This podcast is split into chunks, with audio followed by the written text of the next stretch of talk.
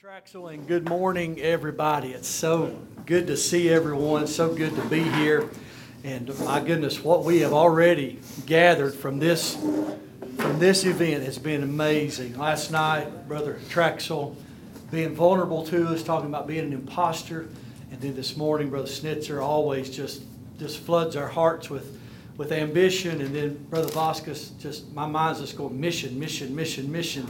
Yeah. And um, I feel like that we, we have got a lot of momentum going down the Autobahn, and, and my subject is going to kind of take us off a ramp here just a little bit.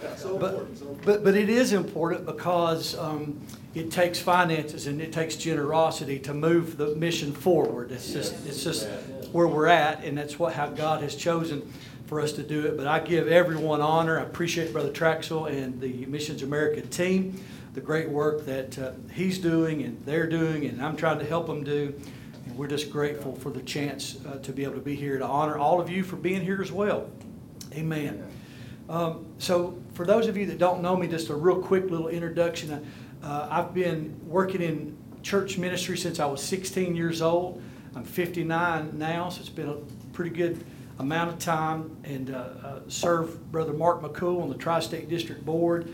Um, and so was ordained in 1992. My, my education is in business administration, is, is where that's at. And so my family has been through the years uh, entrepreneurs and business owners. My father started uh, our flagship, I guess you could call it business, in uh, 1979.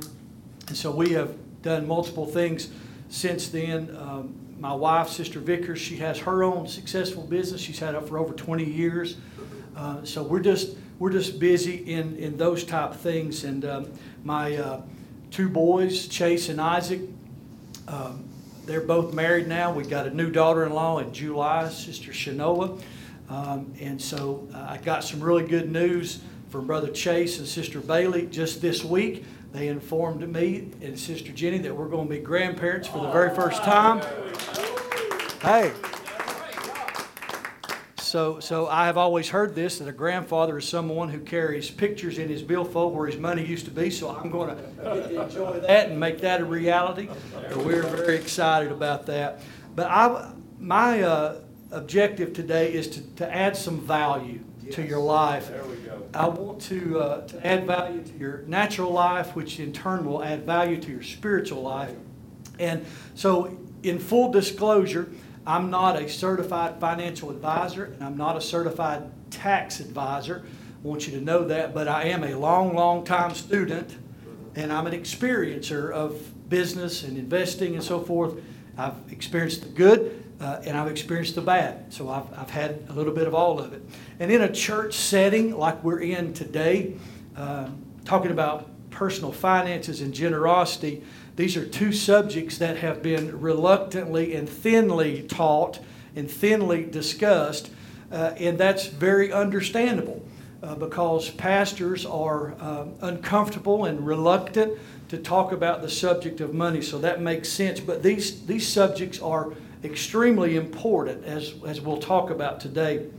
Money is one of those rare, rare things in life that we interact with every single day.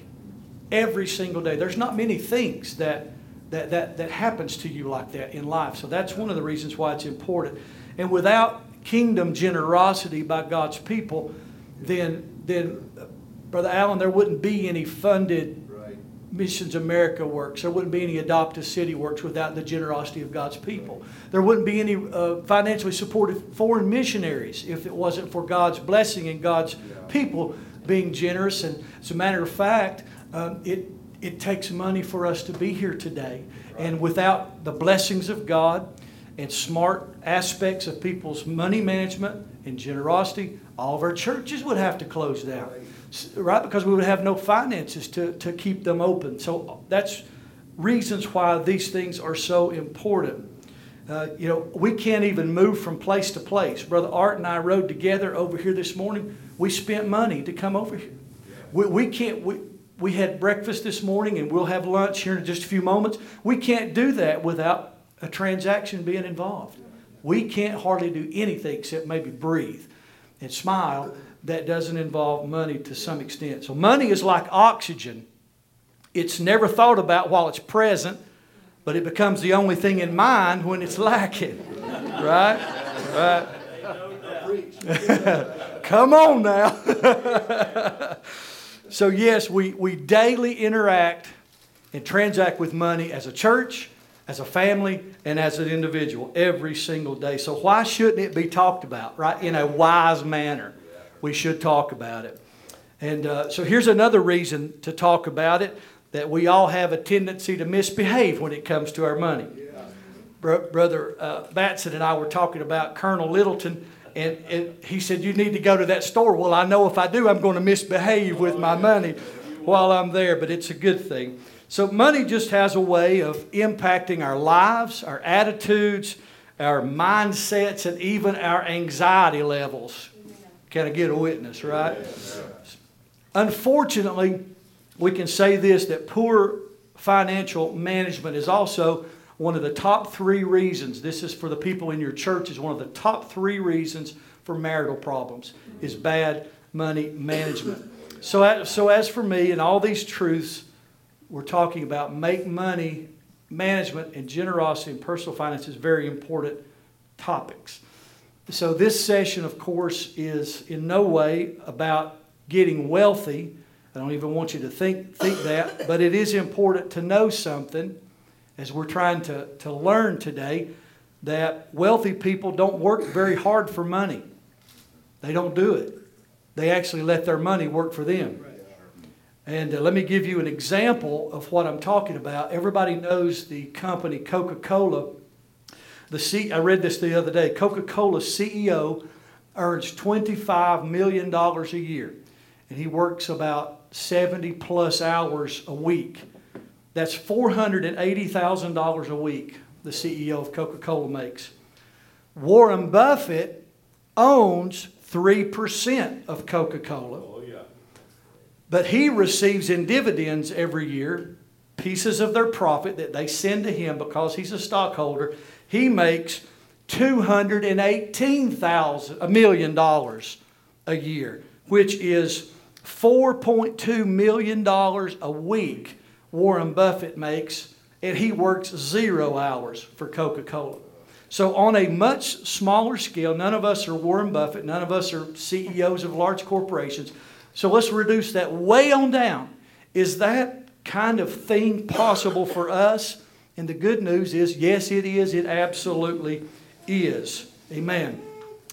Before we uh, go much further, I think it would be important for us to address the elephant in the room. And the elephant is something that Paul wrote to Timothy in his first letter to him, chapter number 6, verse number 10. Paul said, For the love of money, for the love of money is the root of all evil which while some coveted after, they have erred from the faith yeah. and pierced themselves through with many sorrows. But notice that Paul didn't say to him, the wise stewardship of money is the root of all evil. Right. It is the love of money. It's when you fall in love with it. And here's how you'll know someone is deeply in love with money it's because they struggle when there's a need presented when someone has a need and someone's reluctant and you know they're capable, you, you begin to pick up on the fact that there's a love for it. If people ignore the needs of the local church, people ignore the needs of missionaries or even the community, then that's when that love of money kind of flashes. But, but uh, to be able to steward our lives and steward our finances is not, doesn't fall into the category of, of being pierced asunder with many sorrows. But people that love it and ignore people, they're going to end up miserable along the way. We see that all the time. So, so the question here, I think, is can we strike a healthy balance? We've got love of money and we've got stewardship of money. Can we strike a healthy balance that God would be pleased with? And I think the answer is yes, we can. Yes, we can. So let's take a look at uh, a couple of things that the wisest man in the Bible, King Solomon, a couple of things that he said. The first is a verse in Proverbs chapter 13, verse number 22. 13 and 22. He says, A good man, mm, a good man leaveth an inheritance to his children's children, and the wealth of the sinner is laid up for the just. In Proverbs 21 and 20, he makes this statement There is treasure to be desired, and oil in the dwelling of the wise, but a foolish man spendeth it up. So I've got a couple of thoughts here. My first thought is this it's impossible to leave a financial inheritance to your grandchildren if you don't build one. A good man, he said, leaves an inheritance to his children's children. And if we don't build it, we can't leave it. The second thought I have is that Solomon draws a very clear line of distinction between the wise and the foolish. Very clear line of distinction. He says the wise possess treasure and oil, which in his day were mediums of exchange. That was currency for him. So a wise man holds on to his currency, but a foolish man, there's that distinction, distinction. A foolish man spendeth all his currency. So clearly we want to be on the side of the wise there. So as we move through this real quickly today, I'm going to paint with a really broad brush. I'm going to touch on a lot of different things about personal finance. Uh, so the depth is going to be shallow, but, but of course, uh, anytime this weekend, uh, if, you, if you have some questions, I'll be happy to uh, sidebar stand and we'll talk about it uh, as long as you want to. I'd be happy to do that and entertain a question or two here at the end. So here we go. For the sake of time, I think every one of us here understand and completely believe and teach that tithe and offering are the, are the two most important things when it comes to our finances. I think we all are there already. So let's, let's start after that, assuming that's priority number one. We're, we're all on top of that.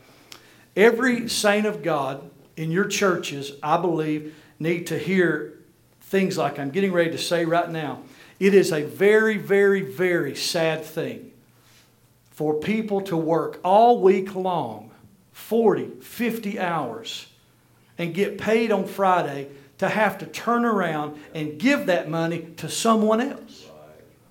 That is a sad, sad thing. What are you talking about, Brother Vicars? I'm talking about expenses equaling or possibly exceeding income. When your mortgage, your car payment, your fuel, your groceries, your power bill, your diapers, and all those things are equal to, or God forbid, greater than your income, and that's when debt, bad debt, has to come into play. Every saint of God needs to hear that uh, and be able to make some adjustments. So, this is elementary uh, but we have to be extremely prudent, making sure that our expenses are less than our income. We can't, we can't be misbehaving all the time when it comes to that. And uh, so you don't, you don't want this to be asked of you, nor do anybody that you pastor. Somebody ask you, What do you bring home at the end of the month? And your response is, Crippling depression. because there's nothing left. Yeah, it, we're pulling out that credit card to pay that last bill because we just can't get there. Amen. So after you prepare your tithe and offering, and this is this is for you and for your saints that you're pastoring, this is my thoughts. Saving a portion of your income should be a non-negotiable. Saving a piece of your income should be a non-negotiable. Uh, here, here's a little saying to put in your pocket. Don't save what's left after spending, spend what's left after saving. Amen. That's the people don't do it. They don't do it that way. They do it the exact opposite of that. So at all costs, Christians must avoid living above our means. And uh, you know this, but just let me say it that every saint of God in all of your churches are living every single day in the world of income and expenses. That's where they live every single day. And so they need some education about this subject. The first step is to make sure you have enough money room, money room between your income and your expenses to be able to pay yourself. And isn't that a, isn't that a funny sounding phrase? Pay yourself because you're thinking, I get paid on the end of the, I get paid. But I'm talking about income that you have earned that you're going to keep. Isn't that a foreign thought? Money that you're going to keep because we're talking about building an inheritance. A wise man, a good man will do that. Paying yourself first prioritizes savings just like your mortgage or your rent or your utility bill. Paying yourself first should be non negotiable, should be a priority in your life, a mandatory expense that you should self impose upon yourself. All right? So I want to share this story with you. This, is, uh, this happened. Uh, a gentleman, a friend of mine by the name of Curtis, he, uh, I had gotten him to come to church, and he, he came for several months. He came to my office one day to talk to me about his financial situation, and, and uh, he was 50 years old. He was struggling. And so we began to talk, and uh, I said, Curtis, how much, how much money have you earned in your lifetime? And so he was 50 and started working at 18. So, you know, we did some easy math there, and we took the years that he's been working with what his average income would be over that period of time. And so Curtis in his lifetime had handled between three quarters of a million and a million dollars. He had handled that much money. And I said, Curtis, what do you have now? And the look on his face was haunting as he looked at me square in the eye and he said, I don't have anything.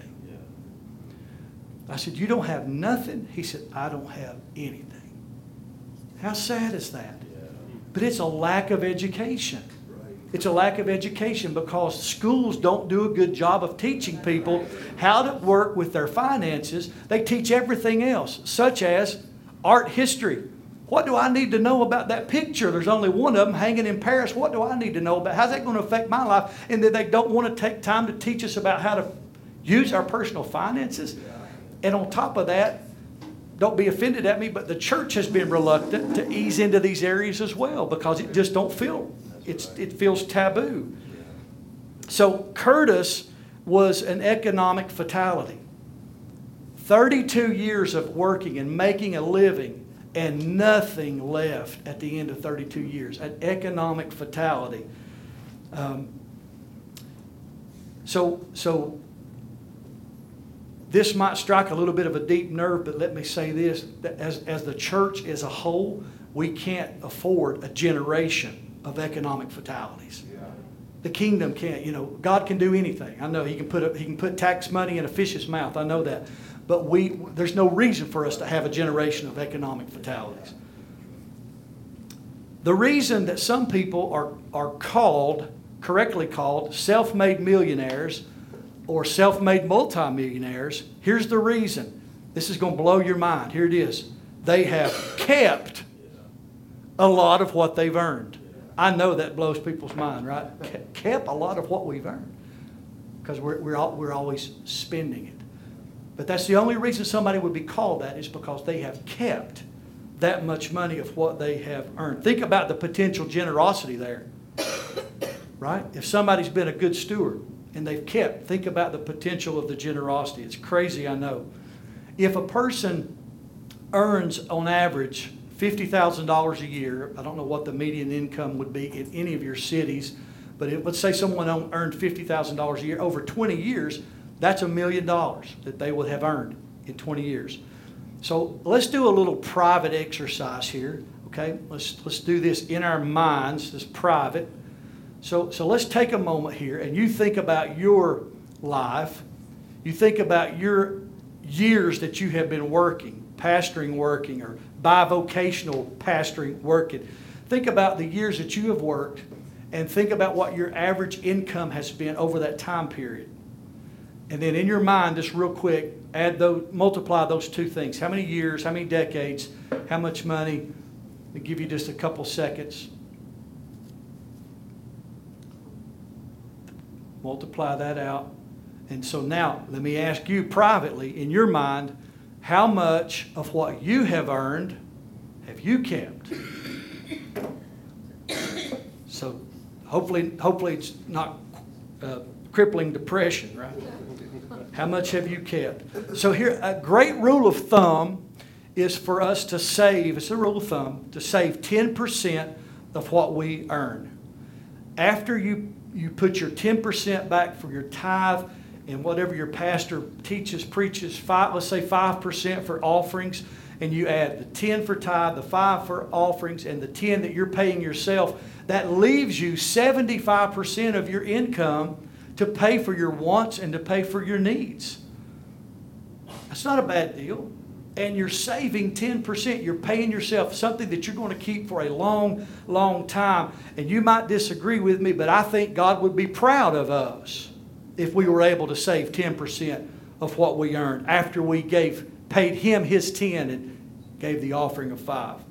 So if someone is not able to to quite do that, if everything is, is tight, let me give you five really quick steps here to get some money room in your budget so that you can pay yourself 10%. Number one is you just got to figure out a way to cut some expenses. And there's always somewhere to cut expenses. Always. I was just driving down here, Brother Art, on my way, and I was just thinking about some of my some of my stupid bills, right?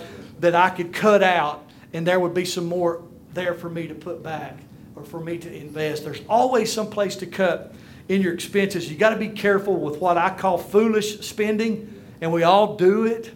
You say, I don't have, I, I can't save 10%. I can't even save 5%, but we have foolish spending. Uh, and I, I call it, uh, Brother Traxel, I think, likes this phrase, I call it turning cash into trash. Right, yeah. So, so let's say, for instance, you have 25 beautiful dress shirts hanging in your closet, and you're, you're just uh, uh, walking around the mall with your wife, and there's a, there's a dress shirt. It's purple. It's pretty good. you ain't got a purple one. You know, it's pretty purple shirt. It's been $70. They got it marked all the way down to 25 and you've got 25 hanging in the closet. But hey, I'm to buy that purple shirt, take it home, hang it up. My, my wife tells me there's a rule in our house. If you buy a new shirt, you got to get rid of. You got to take two to the Goodwill. So I have to really think about it. You know, what two shirts am I going to get rid of? But turning cash into trash is you have to cut some expenses. Let me give you an illustration. Where we live, they, they built a brand new co- a drive-through coffee shop called Scooters, and it, er, some of you are shaking your heads. Um, so I, honestly, it's less than a minute from my driveway. And so as they were building it, we were like, man, this is going to be amazing. You know, before we even get out, hardly out of the neighborhood, we're going to be able to grab a cup of coffee. So here the grand opening sign came up. And, and my youngest son, 22 years old at the time, he's, he pulled up there and he looked at that menu and he said, man, he said, let me have an everything bagel. Looked down there and said, a cinnamon bun, and give me two cinnamon buns because I'll, I'll eat one later today. Give me two cinnamon buns, everything bagel, and one of them frappy, slappy, happy deals you got there. Eh, and, and they said to him, scoot on around. That scooter, scoot on around. So he scooted on around. And he got up there and he looked at that lady. How are you doing? Thank you for being here. She said, That'll be $31. Oh, yeah. Well, that's turning cash into trash. Needless to say, my 22 year old boy don't he don't scoot into scooters very much anymore. He, he's a little wiser than that. And what I thought was going to be a nice little stop, you know, we just don't do that very much, you know. But it's just a great illustration. Cut expenses. You just simply got to cut some expenses. Number two is pay down bad debt. Pay down bad debt. The Bible says that, which is the, our master teacher says that the borrower is servant to the lender. Why does the Bible say that? Because every time that you borrow Every time that you borrow, you're giving up some of your economic freedom. Every time you borrow, every time you pull that credit card out and go a little deeper in debt, you're giving up some of your economic freedom. Now, I like to read about Warren Buffett. I think he's pretty interesting. He's an older man that's made, just made billions of dollars in investing. Got some folksy sayings, and he says, if you find yourself in a hole, quit digging. Yeah right? And every time we, if you don't have it and you pull that card out and, waste some cash, you know, it's just going in a backwards direction. So you got to you got to work to pay off that bad debt. Now, some financial advisors teach pay off pay off the highest interest bearing bad debt first. Uh, and, and that's okay. It's probably a good idea. I like to tell people to pay off the smallest bad debt first. And, and so once you you talking about some endorphin releases and some dopamine release. When you see that thing go to zero, hey man, I accomplished something, and then that frees up capital for you to be able to snowball and put it on the next one. So the saints of God that, that come to our churches, they, they, need to, they need to be thinking like this. Instead of pulling it out and digging deeper, they need to be thinking about, let's go in the opposite direction. There's just a psychological advantage to that. Number three is to increase your income. And there's a lot of ways to do that, and I won't dwell on that, but you can do some side jobs, you can do some side, what they call hustles, flipping things for profit, learn a new skill set.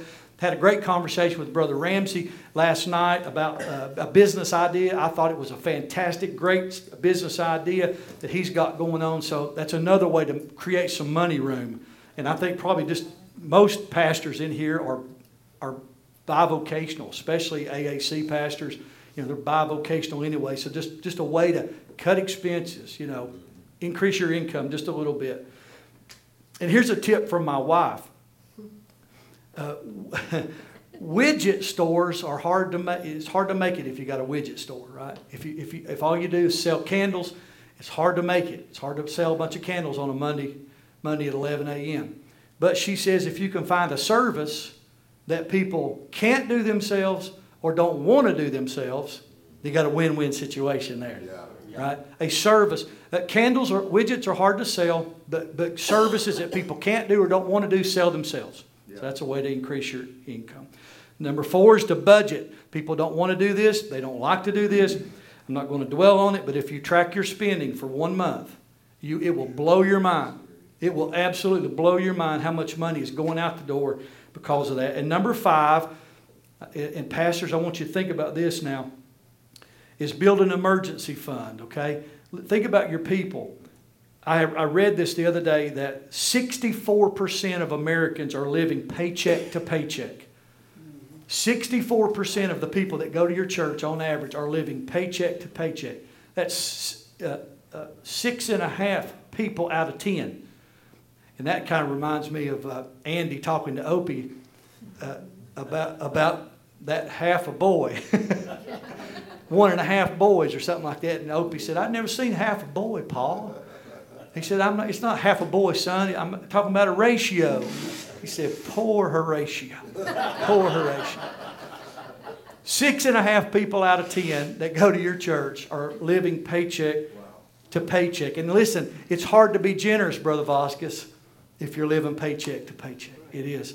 Uh, presidential candidate on the Democratic ticket, Robert Kennedy Jr., I, I heard him say this the other day 57% of Americans could not get their hands on $1,000 in case of an emergency. Over, over 50%, 57%. Now, it's, pastors, think about this. Is it hard to be generous when you appeal to your, to your people to be generous about this need if they can't get their hands on $1,000? That's true. Oh, true. If anything disruptive happens in, in people's lives that are, do, are living like this, tires, a dryer, a refrigerator, whatever, sickness, there's nowhere to go but bad debt. That's the only place to go. So build an emergency fund. Okay, moving really quickly. The next thing I want to give you is some, something I think is very important. Uh, th- these are accounting terms, but we'll break this down. What are assets and what are liabilities? Assets and liabilities. Simply defined, an asset is something that puts money in your pocket. A liability is something that takes money out of your pocket. So obviously, we want to acquire assets and avoid liabilities as much as we can. So here are some examples of some assets that you can take your money that you pay yourself. There are things that pay interest like treasury bills, treasury bonds, treasury notes, certificates of deposit. Told Brother Art on the way over here today, a little advertisement flashed up when I logged into my bank account, flashed up, said 11 month CD, 5.5%. Well, if, if I have kept, a, if I've paid myself, then that money is going to be making money, Yeah. right? Yep. So you think about that, and, and as that stacks, as you pay yourself and that money's paying you money, things begin to stack up. Yeah. There are stocks that you can buy, there are exchange traded funds that you can buy that pay dividends, pay distributions. Uh, uh, and th- this is new over the last couple of years, but there are high income, high yielding income investments that are simply designed to these people in these high-rise buildings up in New York. They figured out ways to just throw off income with investments. They're not worried about it growing. They're not worried about that. They're just worried about every month throwing off income. So those things are available. Uh, real estate produces rental income. Small businesses produce profits. And over time, assets will begin to compound and become perpetual income machines for you or for the people in your church. And I guess here's, here's probably the most important thing that about this that goes with what Brother Vasquez is talking about, which is, is the most important thing, and Brother Art tied right together with it, the mission. But when you begin to pay yourself and acquire assets that create income for you, here's what happens it frees up some of your time. Exactly. right? So instead of 40 hours where I can't even have my phone with me to answer a text or pray for somebody because I don't know about it, instead of doing that, you know, I'm, I'm, I'm, I'm compounding things so that some of my time is free, especially pastors that are bivocational, right? You want to be able to free up that time. So most people trade time for income. That's the only way they know to do it. I'm going to trade my time. I'm going to trade, I'm going to sleep about 30 hours a week or whatever, uh, or 40 hours. I'm going to work about 40 hours, and I'm going to have about a third of my life left to do what I want to do. And they trade their time for income. And, and time is the most valuable asset we have. And and the only way people know to do it is trade their time for the money. And it's so important, so important, Brother Orr, to realize that income can be leveraged by assets. Income can be leveraged. And let me, let me just kind of, uh, let me just explain this a little bit. So if, if all we do is work and trade our time, okay, that's all right. But if we can all of a sudden pay ourselves and then, and then buy something that pays us interest or dividends, then I've got my time plus my interest in, in my dividends. Or I've got my time plus my rental income.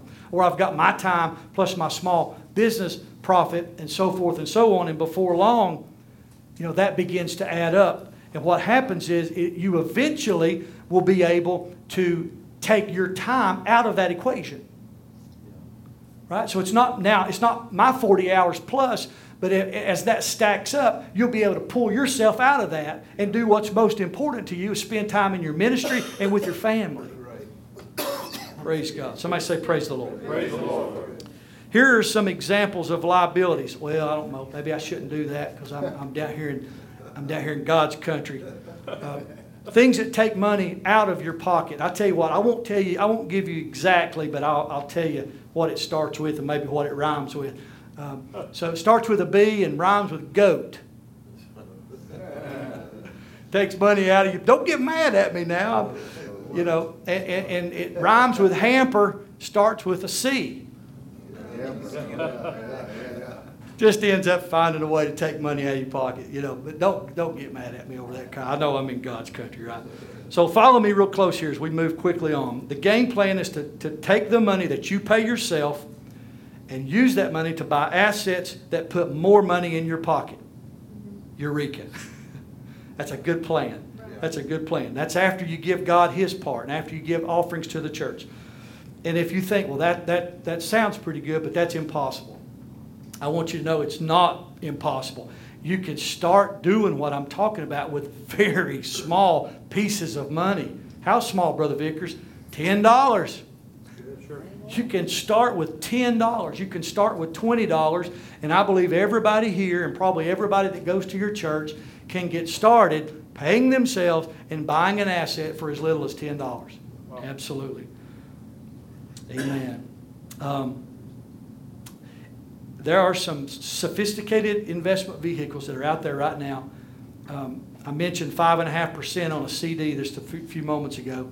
If anybody's interested, Brother Art and I were talking about this on the way over here. There are some investment vehicles now that are designed just to throw off monthly income that are doing 15, 20, 25, 30, and even higher percent. Now, that's crazy. I know it don't make a lick of sense, but it's happening, and that's why a lot of people are getting, getting, making a lot of money because they understand that. So we, if anybody wants to know about that, I'll talk to you about that privately. If you don't want to be a landlord, which most people don't, most pastors ain't got time to worry about the roof, take the call in the middle of the night, you know, about this or that and the other. If you don't want to do that, there's something called real estate investment trusts that can be bought in, in shares And here's the cool thing in order for them to have that status as a real estate investment trust with the federal government, they are required by law to pay 90% of their taxable profits to their shareholders. And they own things like hospitals, commercial warehouses, storage facilities, so forth and so on. And you can buy a share of that, and they have to pay you 90% as a shareholder of their taxable profit. You don't have to, you don't have to worry about the call in the middle of the night. But you can still be a, you can still be a property owner. Again, $20 will do that, right? Okay.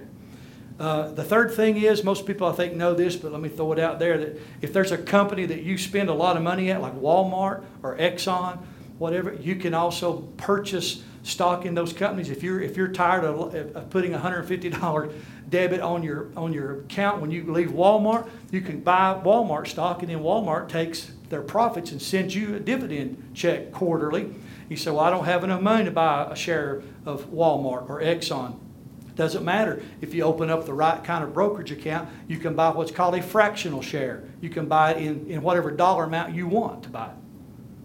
You can buy $10 worth of Walmart or $10 worth of Home Depot if you want to. So that's out there available for us. So here, here's the key takeaway from everything I've said so far. Here's the key takeaway you can buy income every single week, pay yourself you can take that money and you can buy income and then you stack that. Does that make sense? Yep. Yep. Amen, amen. Amen. And you, you know, you don't have to be thinking, all I can do is trade my time for money. You don't have to think that way.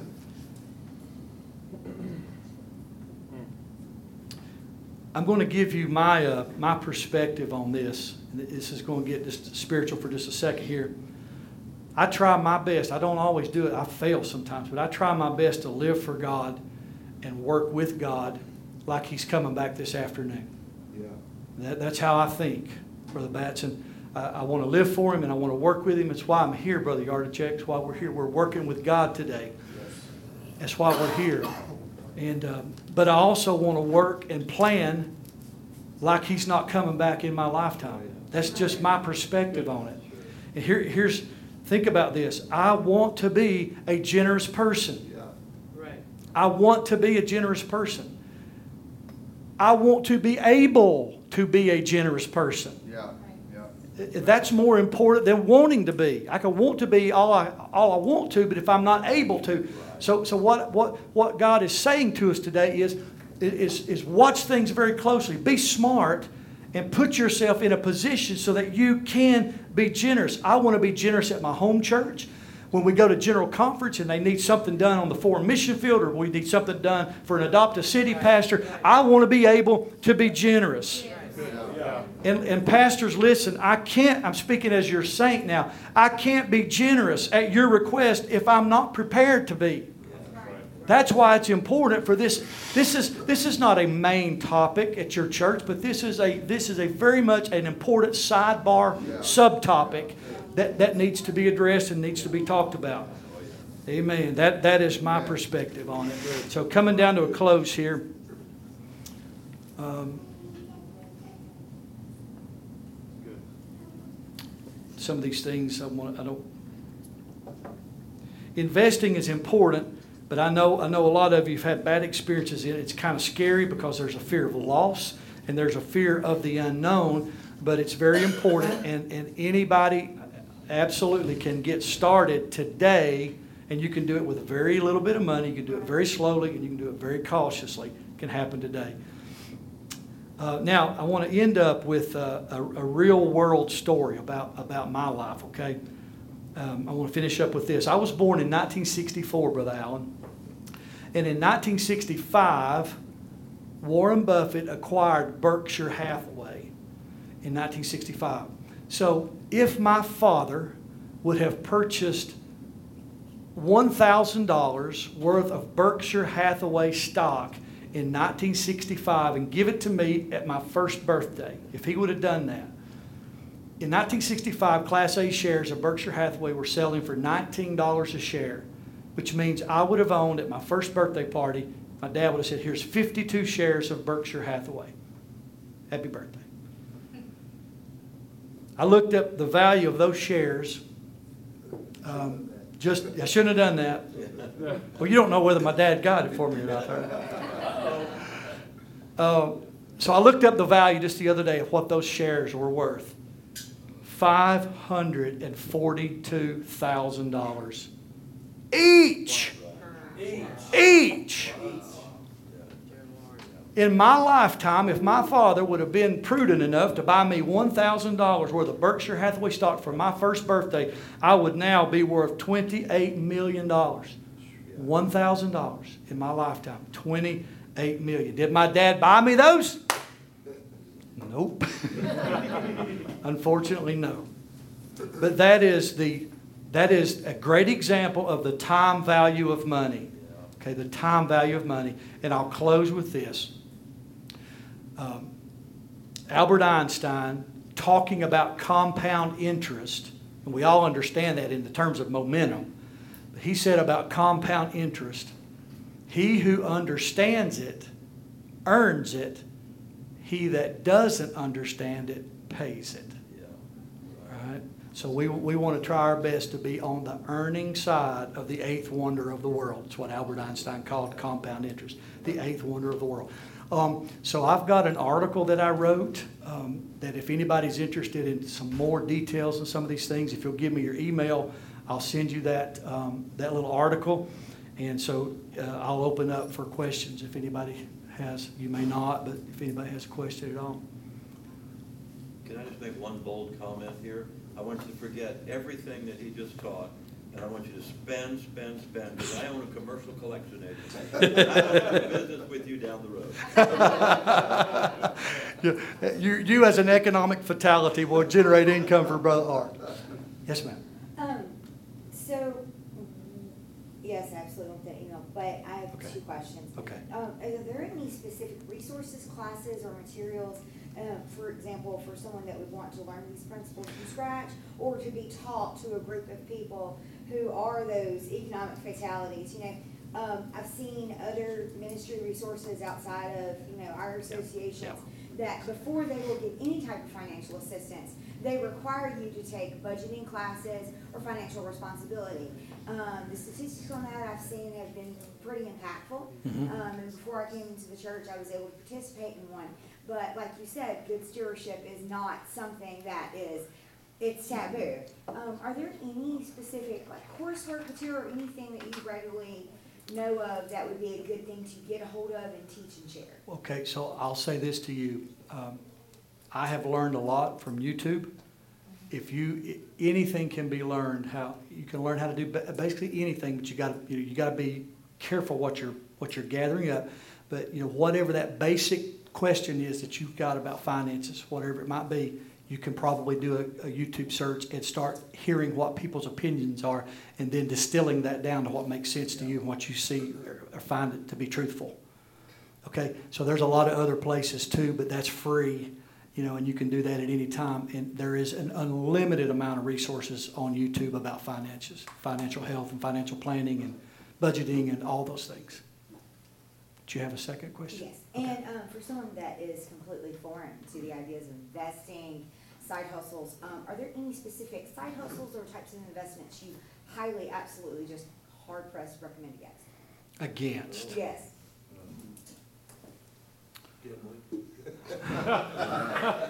That's a, that's a good side hustle. Drug dealing. Drug dealing.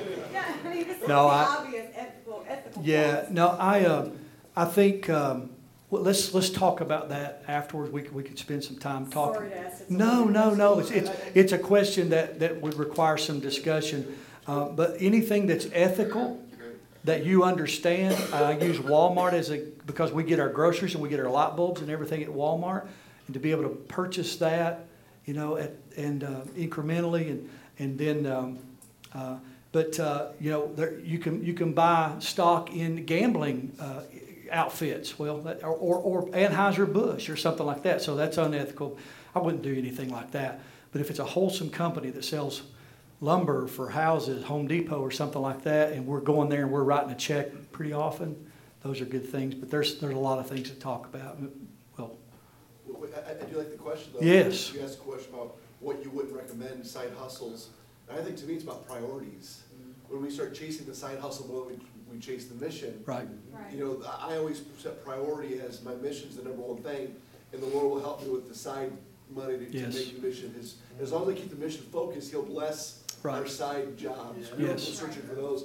My barber shop I own, it's a blessing from God, but my priority is the mission above the barber shop, and that barber shop's what God gives me to make money each week, but my priority is, I, I'm, I wanna bless the kingdom of God, so that's how it works, but that's a great question, but I think it's all prioritizing kingdom of God first, I'm not gonna chase Mm-hmm. Yeah. after the money, I'm gonna chase the kingdom, and then he'll Yeah. supply the money to. Seek ye first the kingdom of God, right? And all these things will be added unto you, but you don't find God putting a bag of money on your doorstep very often. Right. Yeah. Sometimes. Uh, my question is, is obviously on the personal level, but as a church structure, it, would there be like one or two things to help, um, a church? Cause is the main finance tithes and offerings and, um, how else, what are some other ideas that people are growing their church income to help them do more outreaches or do their missions? Any, any help? Well, if, if you're, if you're, you know, asking for specific things, uh, that, that's a little tricky, but, but I could say that if we, if we're trying to do what Brother Art is talking about and, and Brother Vasquez is talking about today, then that base of givers and tithe payers grows, which allows our church to receive more income, which in turn we can take some of that money and you invest it in the kingdom, you know, to make, to, to bring more disciples in. So it's all about disciples, as, you well know. I'm, you know, you know better than I do. It's all about disciples and the mission. But, but as that, as that base of disciples grow, so does the income. And I know some churches, they don't take any risks with money, but if they've got some building fund money, they got something set aside, they'll buy a CD rather than let that money sit for 0.55 in a money market account, they'll put it in a CD and make five and a half. That's prudent and that's wise to do that. Um, uh, so I think, I think when it comes to God's money, you gotta be, you know, we gotta be really, really careful, more so than we would be with our own finances, which we might take a little bit of more of a, a calculated risk. Right? Brother Ramsey? Uh, I think to add to that, uh, oftentimes states will give grants, especially if you have a recovery program. Uh, if you have a, uh, if you start the nonprofit out of the church. Uh, so for instance, in the city of Clausen, we have the Clausen Community Coalition promoting a drug-free Clausen. Uh, they give about forty-five thousand, uh, for the year to be used for, uh, addiction, uh, recovery, or to be used for wellness. You have the ability as the director to choose how those funds are allocated, so yeah, if the activity is taking place at the church, you can essentially pay for that space and pay for the materials that will be used for, for such things, so, uh, there, there's money that will be there that kinda helps alleviate that a, a little bit. I- And I've learned this just in the last little while. And the other pitfall that I've noticed more often than not is just because something is interest-free doesn't mean it's the best purchase to make. Uh, even if you can span it out over twenty-four months, I, I've noticed, you know, Apple with their new card. Hey, get this card and zero percent interest for, you know, the life of you buying that phone, but, uh, again, you're, you're still gonna end up losing money in the end. They're creating the idea that you're always gonna try to get the new thing because you can get it interest-free.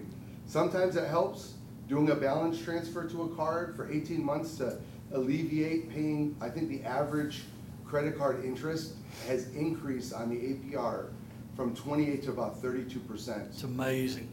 thirty-two percent, and our, even for youth, our young people, so eager to get a credit card, so eager to go and take their girlfriend or whatever out on a date, not realizing that that card is Yeah. gonna be the financial pitfall that they're just gonna have to kinda keep working, so, uh, That- That's, interest-free. that's is- great, great input right there, and, and, and I do know, because we have rental properties, and we, in, in, in Sullivan County where I live, we have, we have grant money that's been given to different police people and, uh, uh, to get, to help with assistance, and I know they've got thousands, it's just unbelievable how much money.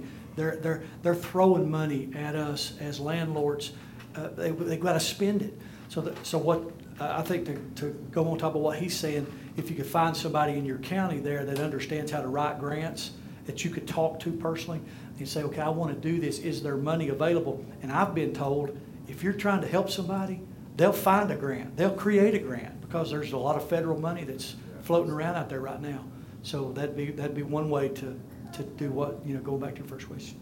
Just on, on the subject of entrepreneurship, um, two of my best friends, they're both WPF pastors in the Memphis area, Yeah. Caleb and Tim Adams.